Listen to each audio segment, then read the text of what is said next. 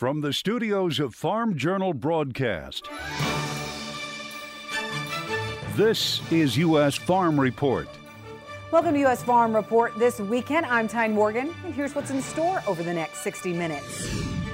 California finally seen reprieve from the relentless rains. So this is not completely unprecedented, but it is very rare. Too much of a good thing or signs of an ending drought. That's our Farm Journal report. The case of stolen prized pigs in Denver. We're hot on the trail to see where the pigs were finally found. A young producer proving to be a cut above the rest. It's going to go out, you know, hopefully all over the country, come back to our family feedlot, and then go to, you know, sustainable beef and then go into Walmart's feed supply. The remarkable business and journey of the 2023 top producer Horizon Award winner. And in John's world, Ukraine could be showing us the future of rural internet.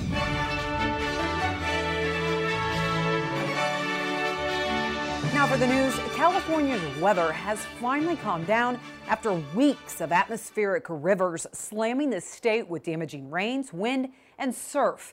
Tallying the damage will take time, but a California Office of Emergency Services spokesperson says the number of homes and other structures that will be red tagged as uninhabitable could be in the low thousands. Damage is spread across 41 of California's 58 counties. Flood concerns remain in some areas, and a lot of those areas, big growing areas, with Monterey County growing 61% of the nation's leaf lettuce, along with 57% of the celery and 56% of the head lettuce. And it all could cause problems for the nation's produce supply. Destruction of crops is going to act as a supply uh, supply side shock um, so that means that we're going to have a harder time sourcing these fruits and vegetables domestically. I'll have much more on the situation right now in California and the concern for farmers there coming up in our Farm Journal report this weekend. But recent reports show overall price inflation moving down. A better than expected reading of key government index, the U.S. Producer Price Index, or PPI, declined 0.5% last month compared to November. That's more than economists expected. And PPI, which measures the prices sellers pay for goods and services before they reach consumers, is often seen as a solid predictor of where inflation is heading. Food prices, those declined 1.2%, the biggest monthly dip in two years. Financial experts are putting a dollar figure on just how much more you're paying due to inflation. Moody's Analytics says the typical American spent an extra $371 last month due to inflation compared to a year ago. At the inflation peak last June, Moody's Analytics says the typical family spent an additional $502 per month compared with the year prior. From too much rain to not enough, two years of drought have severely depleted U.S. hay stocks. Derrell Peel of Oklahoma State University says December 1st hay stocks from USDA showed total stocks under 72 million tons. That's more than 16% below the previous 10 year average. It's also the lowest December 1st stocks on record, dating back to 1973. He says each of the top 10 states for hay stocks were down. The largest hay stocks were found in Texas, but they are still 25% below the 10 year average for the state. Peel says that decreased hay stocks means the cattle industry could face additional liquidation this winter and leaves cattle particularly vulnerable to severe winter weather over the next couple of months. Well, several farm groups are filing suit regarding the latest Waters of the U.S. rule. Among those, the American Farm Bureau Federation saying in a statement, quote, this isn't what clean water regulations were intended to do. Farmers and ranchers should not have to hire a team of lawyers and consultants to determine how we can farm our land, end quote. This statement goes on to say that the new rule is vague and creates uncertainty for America's farmers. The new rules, largely reviving a definition of WOTUS released during the Reagan era, giving federal protection to large waterways like interstate rivers and streams and wetlands that are adjacent to them. Well, our biggest ag commodity buyer is seeing its population fall for the first time in 60 years. Reports are China's overall population declined to 1.4 billion last year. It aggravates its long-term structural challenges, including the costs of managing an aging population while not producing enough new workers. According to several estimates, China's population may dwindle from 1 billion by 2050 to 494 million by 2100. The issue China's one child policy, a practice which ended in 2016. The news comes after China reported 60,000 people, mostly senior citizens, have died from the coronavirus since early December. Chinese and U.S. officials taking part this week in the World Economic Forum in Davos, Switzerland. U.S. Treasury Secretary Janet Yellen and Chinese Vice Premier holding a meeting, the two agreeing for a need to enhance communication about macroeconomic and financial issues. The Treasury Department reporting that they had a candid and constructive meeting. China also addressing the forum, telling the world it must abandon its Cold War mentality. We believe that an equitable international economic order must be preserved by all of us. International division of labor, encouragement of competition, anti monopoly, protection of property rights and IPRs, promoting entrepreneurship and free flow of production factors, fair distribution, ensuring macroeconomic stability, and a strong social safety net are still economic principles that are relevant today. The theme of this year's forum is cooperation in a fragmented world. All right, that's it for the news. California getting a break from the atmospheric river, but are the plains now in for more moisture in the coming weeks?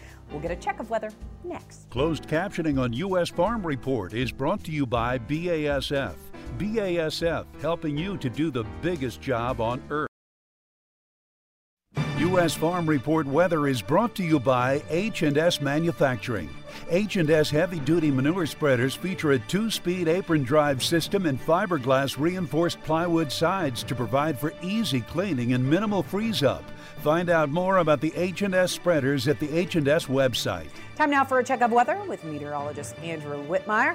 Andrew, finally a break from those intense rains and storms in California, but those storms also making its way across the plains with snow this week. So is this the start of an active weather pattern there?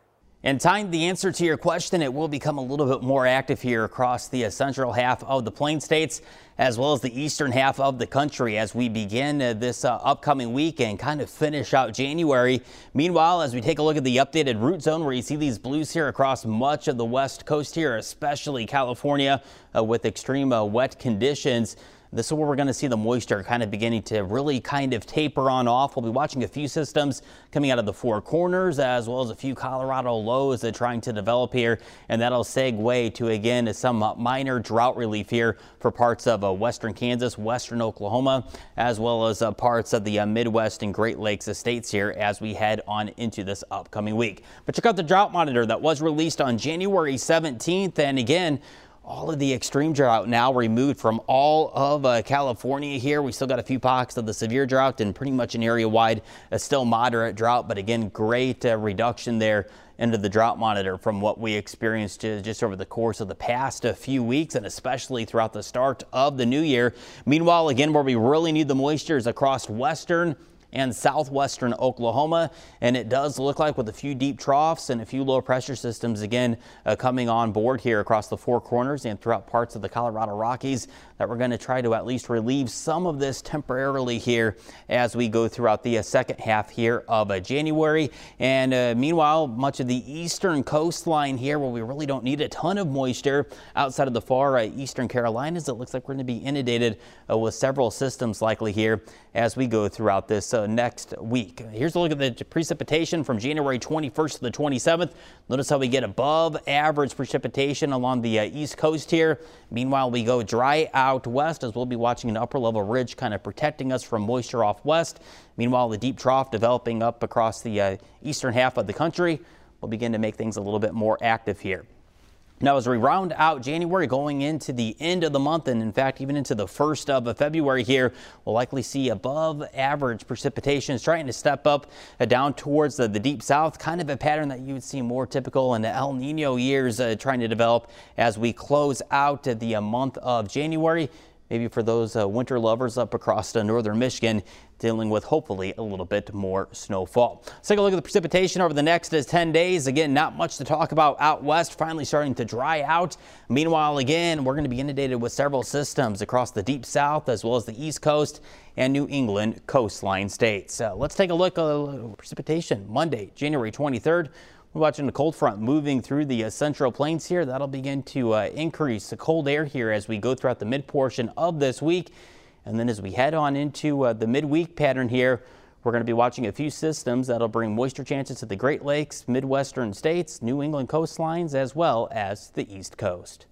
Thanks, Andrew. Well, market analysts still digesting all of the numbers and news out of USDA's reports last week. So, what was the driver of the markets this week? We are joined by John Payne and Jim McCormick next.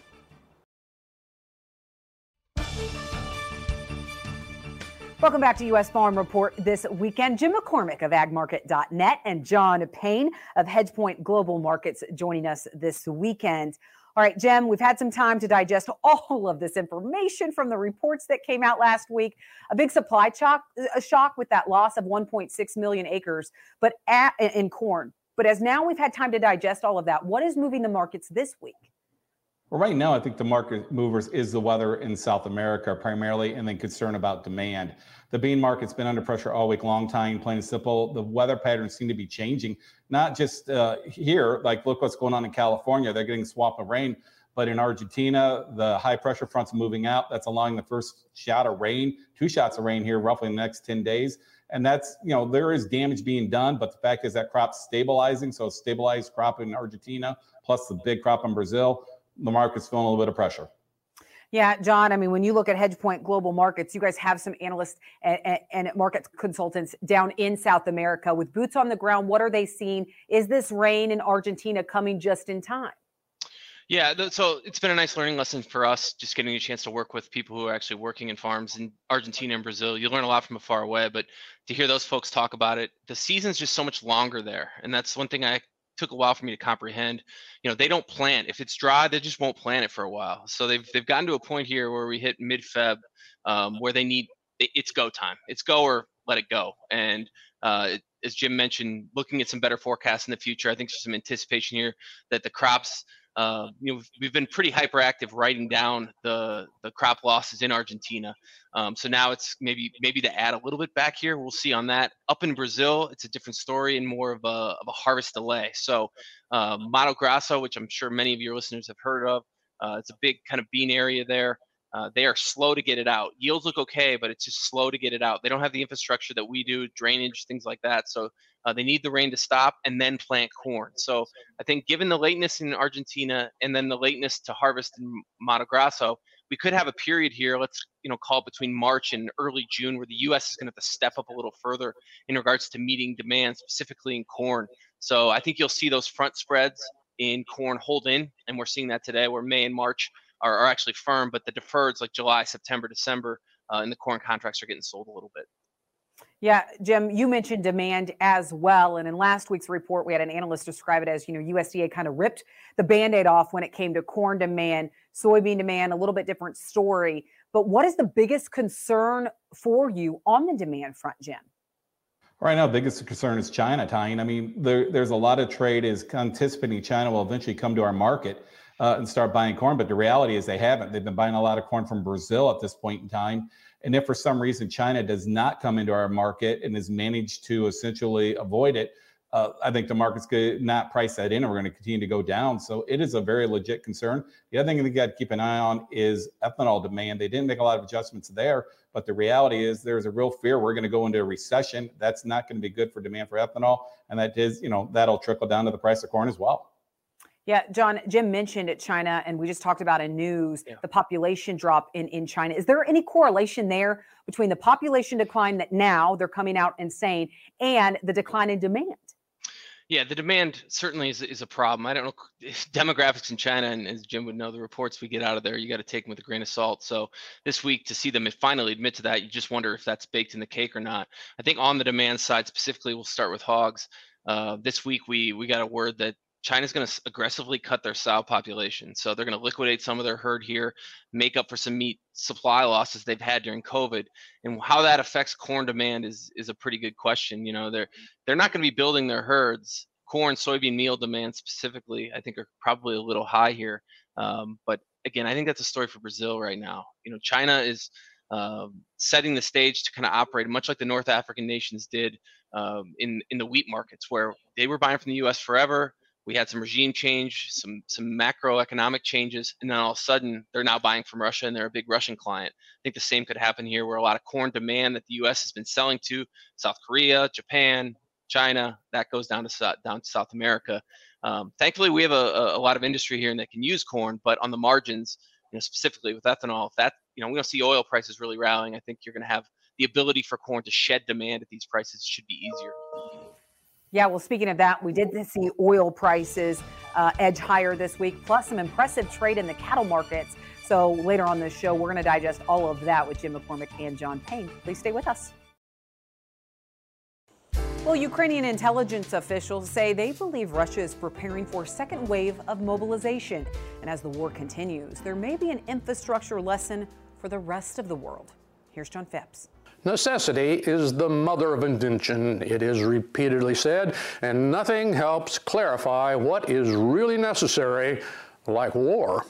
In contrast to the previous century, major conflict between developed countries is only a vague historical concept for most people today similar to the world wars and the variously labeled conflicts like Korea and Vietnam, the longer the Ukraine war drags on, the more comparisons we can make between our memories of war and the realities.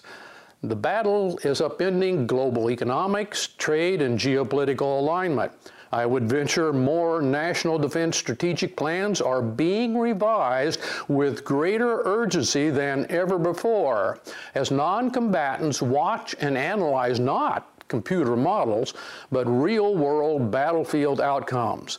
The smaller adaptations being made by the citizens and militaries involved may have a more lasting effect. For example, the cities of Ukraine are being demolished by a staggering bombardment level. So much so that experts around the world are debating when this year Russia will deplete its arsenal there are indications it is already rationing artillery rounds and may consider using 40 plus year old ammo. Even with careful storage, which they didn't have, explosives that old won't be popular with gun crews. For Ukrainian civilians, one workaround that has proven its value in this devastation has been Starlink as Russian barrages destroy cell towers and blow up landlines, bypassing them with an easy to use satellite internet connection is not just an option, but a lifeline. Starlink, about which I have probably spoken too much, can leapfrog shattered communications infrastructure using just the small dish and a little electricity in a computer. The same device that allows our campers to get online can keep villages in rubble on the communication grid reliably. This visible proof could be a serious blow to efforts to bring cable and tower type internet to the remaining sparsely populated regions of the world and especially U.S. farm country. Extending urban infrastructure never made economic sense, and as the Ukrainians are showing us, the future for internet outside metropolitan areas appears to be the rapidly growing armada of low Earth orbit satellites and soon more Starlink competitors. Maybe instead of billions of dollars for optic cable, which will routinely be sliced by backhoes, our government should hand out Starlink vouchers. Thanks, John. And you can watch more of John's commentary on Farm Journal's YouTube page. Well, when we come back, we check in with the machinery Pete for Tractor Tales this week.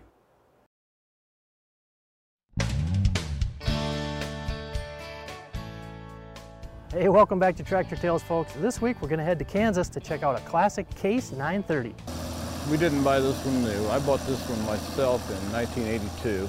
I did quite a bit with it. I used to plant with it and hay with it and everything. I really I mean, it's kind of my go-to tractor. And uh, right now it's got around 6,000 hours, so it's not terrible amount of hours for what it is. Back in 67, Dad bought a new 930 case. Uh, he traded the 400 for a 700, the 700 for an 830, and then we got up to a 930. And uh, that thing was so handy, and then we bought a, a 970 with a cab on it. Dad said, man, I missed that 930, and and I was getting started and, and I thought, man, I'm gonna, I found this one in there Joe Hennings had And I thought, man, I'm to see if I can buy it. So I did. So I, I put a lot of hours on our other 930.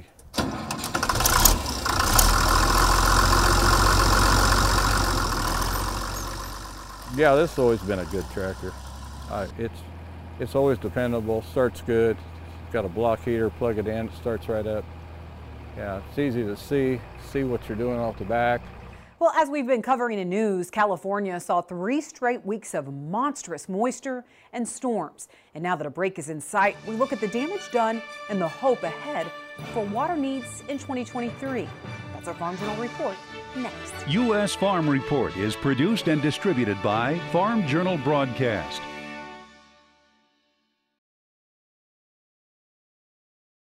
Welcome back to U.S. Farm Report. Trusted, timely, tradition. We'll talk about the tale of two extremes. After three consecutive years of devastating drought, California has seen relentless rains and steep snowfalls the past three weeks.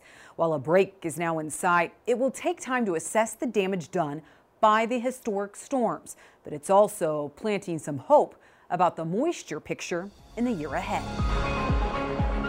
Relentless rains hammered California for three straight weeks. From flooding to mudslides, the unforgiving weather is wreaking havoc on agriculture and infrastructure in the state. One of the areas that's been hardest hit has been the Salinas River Valley, which is a northward draining river that starts in Southern California, drains northward through some very fertile land in Central California, and then exits the northwestern coast of California. So, what's the cause? USDA meteorologist Brad Rippey says storm after storm is being fueled by what is called an atmospheric river. It's nothing new, it's something that's been going on since the beginning of time. Is a very concentrated area of moisture originating in the tropical Pacific and then pointed like a fire hose at the west coast of the United States. Rippey says it causes a series of several individual storms, and as California saw, the atmospheric river hammers an area with intense moisture over and over again. That is one of the strangest things about this wet spell is that it's coming during the third year of La Nina, which is still going. We still have the cool water in the equatorial Pacific, and all signs continue to point toward La Nina still active in the Pacific Ocean. A rare occurrence for an area facing three straight years of drought. This is not completely unprecedented, but it is very rare. I will say that the last time this happened was back in 2016 17 when we had a weak La Nina that year. Kirk Hinz of BAMWX agrees it's rare, but says signs point to a weakening La Nina think about it as jet streams. La Nina generally means a weaker jet stream. El Nino is a stronger jet stream. Well, you get an atmospheric river event from a stronger Pacific jet stream, which is El Nino like related. So that tells me that you know no matter what happens in the ocean the atmosphere is starting to trend something away from la nina while longer term outlooks may be improving producers today are wading through what the damaging storms left behind it continues to be really a an evolving situation where you know not only industry but um, the emergency response officials and system here within the region are really uh, still assessing in an ongoing nature you know what what are those impacts? But one of the hardest hit areas the salinas valley. And this is a primary region for the production of leafy vegetables and fresh berries, namely strawberries, for the U.S. consumer over that spring, fall, summer, uh, spring, summer, fall period of time. It's not clear how long the flooding will last, but the good news is the area is in between growing seasons right now. Those crops largely aren't impacted because they're not quite yet into production. However, there are situations here where some of those crops, namely on the leafy vegetable side, were planted. Timing is key, but the floodwater is still sprouting doubts on when the crops will get planted this year. I believe there's confidence that as waters recede, most of the acres that were impacted should get planted this year. They will be delayed. The other concern water contamination. So, water tests will have to be done, soil testing just to make sure it's safe to grow these crops. Even with the deluge of rain, Rippey says lingering drought is still impacting the state. But with all the rain and snow, it's also planting hope. I think we saw 40 to 50 foot recovery in, in like two weeks in some of these basins. I mean, that is that is what was needed in a lot of those areas. The latest snowpack assessment shows levels in the Sierra Nevadas reached 250% of normal, and far northern California is seeing snowpack 200% of normal. Certainly, from a water allocation standpoint, we should be in much better shape in 2023 than any of the three preceding years. Is it the start of a changing scenario for the drought stricken West? Well, Rippey says today La Nina has not lifted its grip, with the rare January tornado touching down in Iowa this week as proof. I think that we can blame on La Nina without a doubt. We have a very active storm track. It has shifted now away from the west, but now we're seeing these storms starting to light up across the middle part of the country, central and eastern U.S snow in Nebraska currently. Snow this week also bringing some drought relief to the north central Great Plains. Good news for winter wheat and soil moisture overall, but also a warning that more severe weather outbreaks could be on tap yet this month. Active storm track has shifted, but we remain in a pretty hyperactive weather pattern as we head through the rest of January, just a different part of the country than what we saw for the first half. Well, the promising start to moisture is also happening in the plains, but will it be enough to rebuild the dwindling cattle herd in the U.S.? Jim McCormick and John Payne rejoin us next. U.S. Farm Report is brought to you by Germinator Closing Wheels. Germinator Closing Wheels provide quicker emergence and are more consistent in dry conditions than any other closing wheels. Order 12 to 16 rows today and qualify for free shipping or 20% off an end zone moisture management package.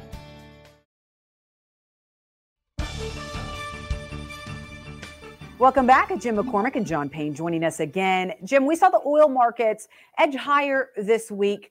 As you look at ethanol demand, as you look at some of these other impacts on the market, you know, what are you watching? Which commodity do you think that it could really show its head in? Well, I think the one you got to watch the most for the commodities time is the oil market. It is working higher. A couple things driving it higher. Goldman Sachs said they're relatively positive of commodities as an investment in 2023, and I think that brought some money to our markets. But the other thing is just the reopening of China after being locked down for several years for COVID.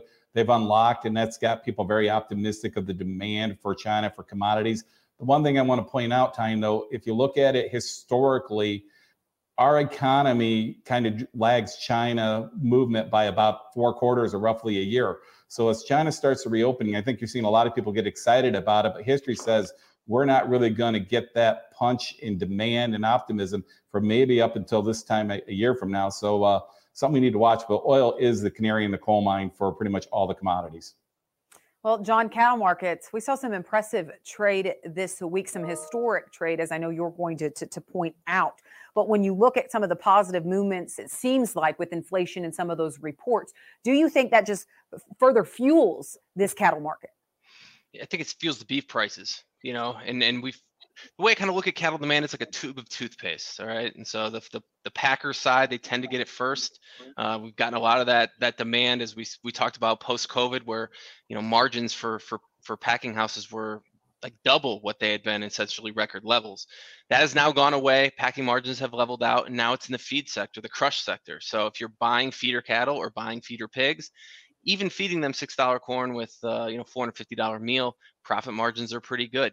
Uh, and then I think the the down the road chain here will be the feeder side, where uh, you know the cow calf producers really are not even at these prices incentivized to go out and really increase production, hold back heifers. So at this point, I would be um, I'd be a little skeptical to be selling any breaks here, specifically in the uh, in the feeder markets. Uh, the markets, the one difference is we're trading 170 on the uh, uh, April fats. The last time we traded that was 2014, December 2014, and the market was at a steep inversion when that happened. Now we're at a carry, meaning the markets are somewhat normal at these prices. We have supply in line. So I think you catch a supply chain problem somewhere. I think that's where feeder cattle can really go up and uh, you know put a dent in those in the feedlots. So I'd be uh, be careful here to get too short on the feeder side. Jim, it may be it may have been too much of a good thing for moisture as far as California. You know, we just assessed that damage.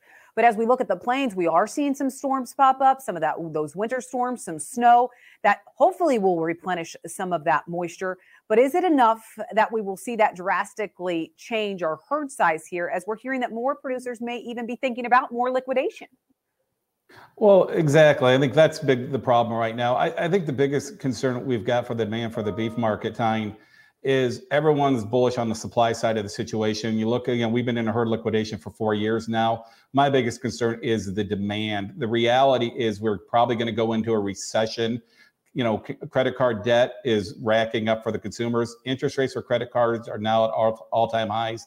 And I think you just got to be a little bit leery that the demand may not be as optimistic as people think. And it's not just here in the United States, Tyne. It is pretty much around the world. You know, the bank, central banks around the world are all raising interest rates. It is slowing the economies around the world. And like I said, everyone's betting on China to bail us out. And I just don't think China's going to be able to do it as quick as the market's thinking. So uh, our argument is whenever you have an opportunity to lay off some risk, don't be afraid to do it. Well, I know it's a little too early to get into this acreage debate, John, but as you look at the, you know, the, the crop production reports and the impact that it had on cotton prices, do you think we are going to see a disappearance of cotton acres coming up in 2023? And where do you think those acres will move to? I think they'll go to milo and corn in, in the southern plains, and I think we'll uh, in in you know the delta regions certainly go chase soybeans. Um, the long run story here, I think, when it comes to what the farmer is going to do is credit. You know, borrowing money is going to be a different. It's going to be a story this year. You know, we haven't had to talk about that for quite quite a while when it comes to actually putting in. Um, you know, the putting the crop in the ground, which one's cheaper? Um, you know, you have near-term interest rates at, at very, very high levels, so it's going to squeeze a lot of the profitability for labor inputs. Uh, and then hopefully that output price would stay strong so that folks can recoup that. Yeah, definitely. John, thank you. Jim, thank you for joining us this weekend. We do need to take a quick break, and then we will introduce you to a Horizon Award winner that will be recognized next week during Top Producers event. Stay with us.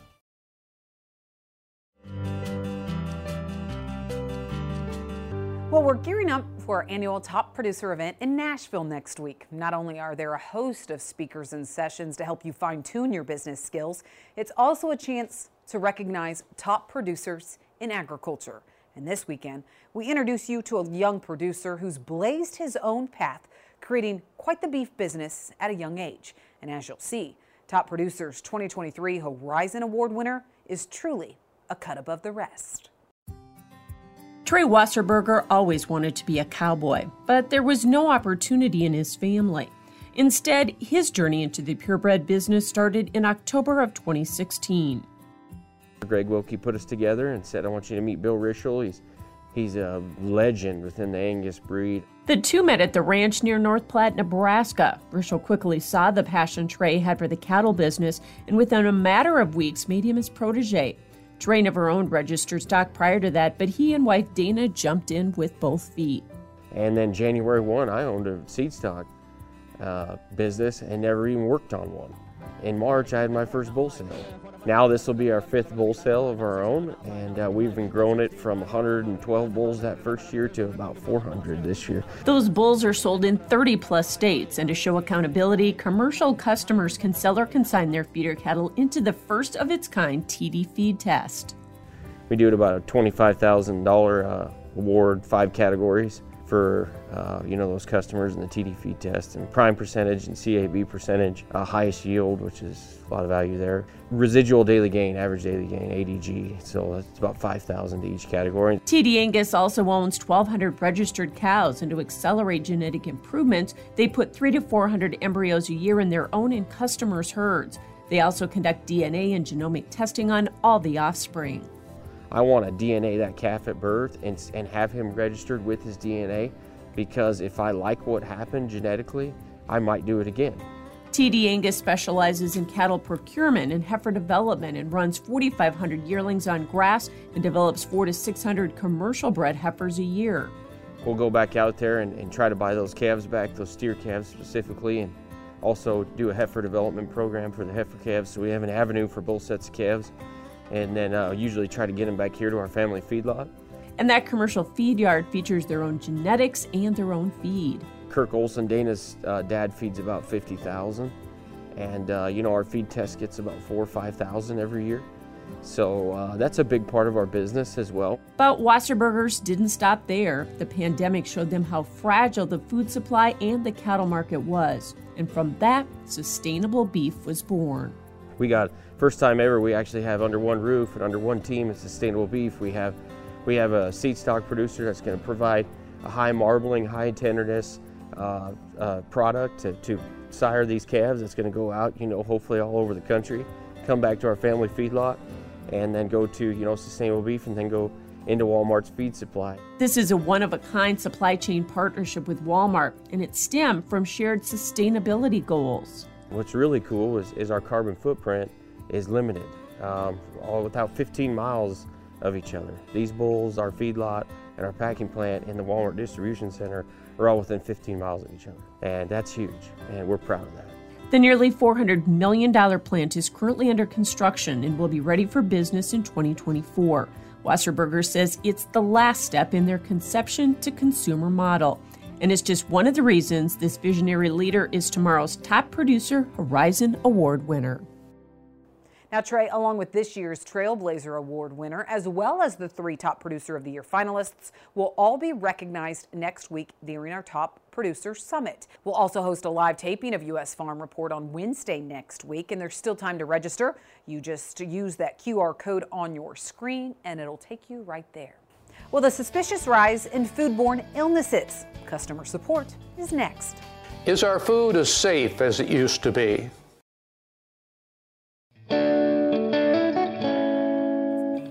Well, are the number of foodborne illness cases growing or is it just more advertised today?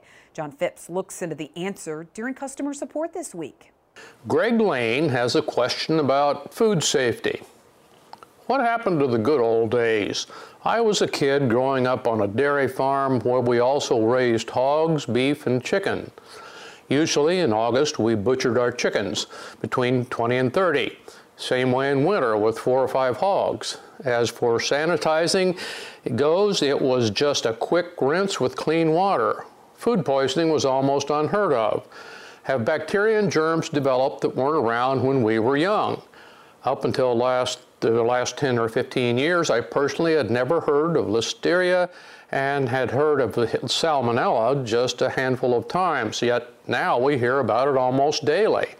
Greg, thanks for writing. I think there are multiple factors for your perceptions of food safety. I'll run through some here. First, our bodies ha have pretty good defense against foodborne pathogens. However, there are new strains evolving constantly. Meanwhile, many of the most lethal food pathogens have been virtually eliminated, cholera and typhoid fever and tuberculosis, for example. Second, basic food hygiene and proper preparation in the kitchen may be the largest weak point for foodborne illness. But we don't keep good statistics on where contamination happens unless large numbers of people are affected. Also, most food poisoning means three or so really unpleasant days, and only rarely uh, it causes death unless it's untreated. Third, as more of our food is prepared by others in very large quantities, accidental contamination can sicken many more people at once than the pig we slaughtered and ate at home. Today, we eat roughly 50% of our food away from home. Fourth, and probably most important, while the incidence of food poisoning is very low, we now know about 10 people getting sick in a restaurant in California, whereas before we only knew about local problems. Our food, by any measure, is much safer than when we were young, but that's not newsworthy. Finally, media attention heightens consumer anxiety disproportionate to the actual risk. Fear and anger will sell papers or generate clicks regardless of the actual odds. It also encourages blame and litigation since food companies are tempting large targets. I also keep in mind that 2023 is my grandchildren's good old days in the making.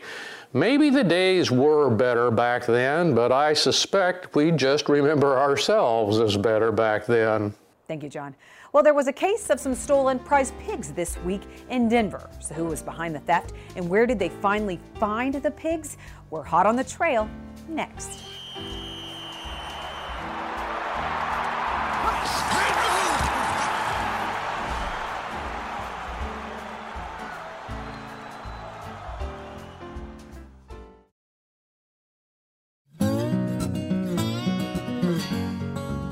All right, so what would you do if you went to bed preparing to show pigs the next morning, but when you woke up, your trailer and pigs were gone. That was the case in Denver, Colorado last weekend, and it may come with a warning to other show pig or animal owners out there. Well, Miles Lee of Quincy, Washington, in town with his family to take part in the National Western Stock Show. They had just driven 24 hours from Washington to show their pigs there. They woke up only to discover that their pigs, along with the trailer and truck, had been stolen from the hotel parking lot. The Denver police say they found the pigs and equipment 48 hours after it was reported. And guess where they found them? Only about 10 minutes from where they were stolen. The police told the family that their pickup, an older Ford model, is a hot commodity because of the engine. The family reports the pigs are doing okay despite not having food or water for 52 hours. Show organizers even letting the Lees show their pigs this week. A crazy case, but a reminder to all show and animal owners you can read the full story on porkbusiness.com. All right, that does it for U.S. Farm Report this weekend. Thank you so much for watching. Remember, we're on the road next week. We will bring you our U.S. Farm Report roundtables from the Top Producer Summit. That is in Nashville, Tennessee. Well, we will work to build on our tradition. Have a great weekend, everyone.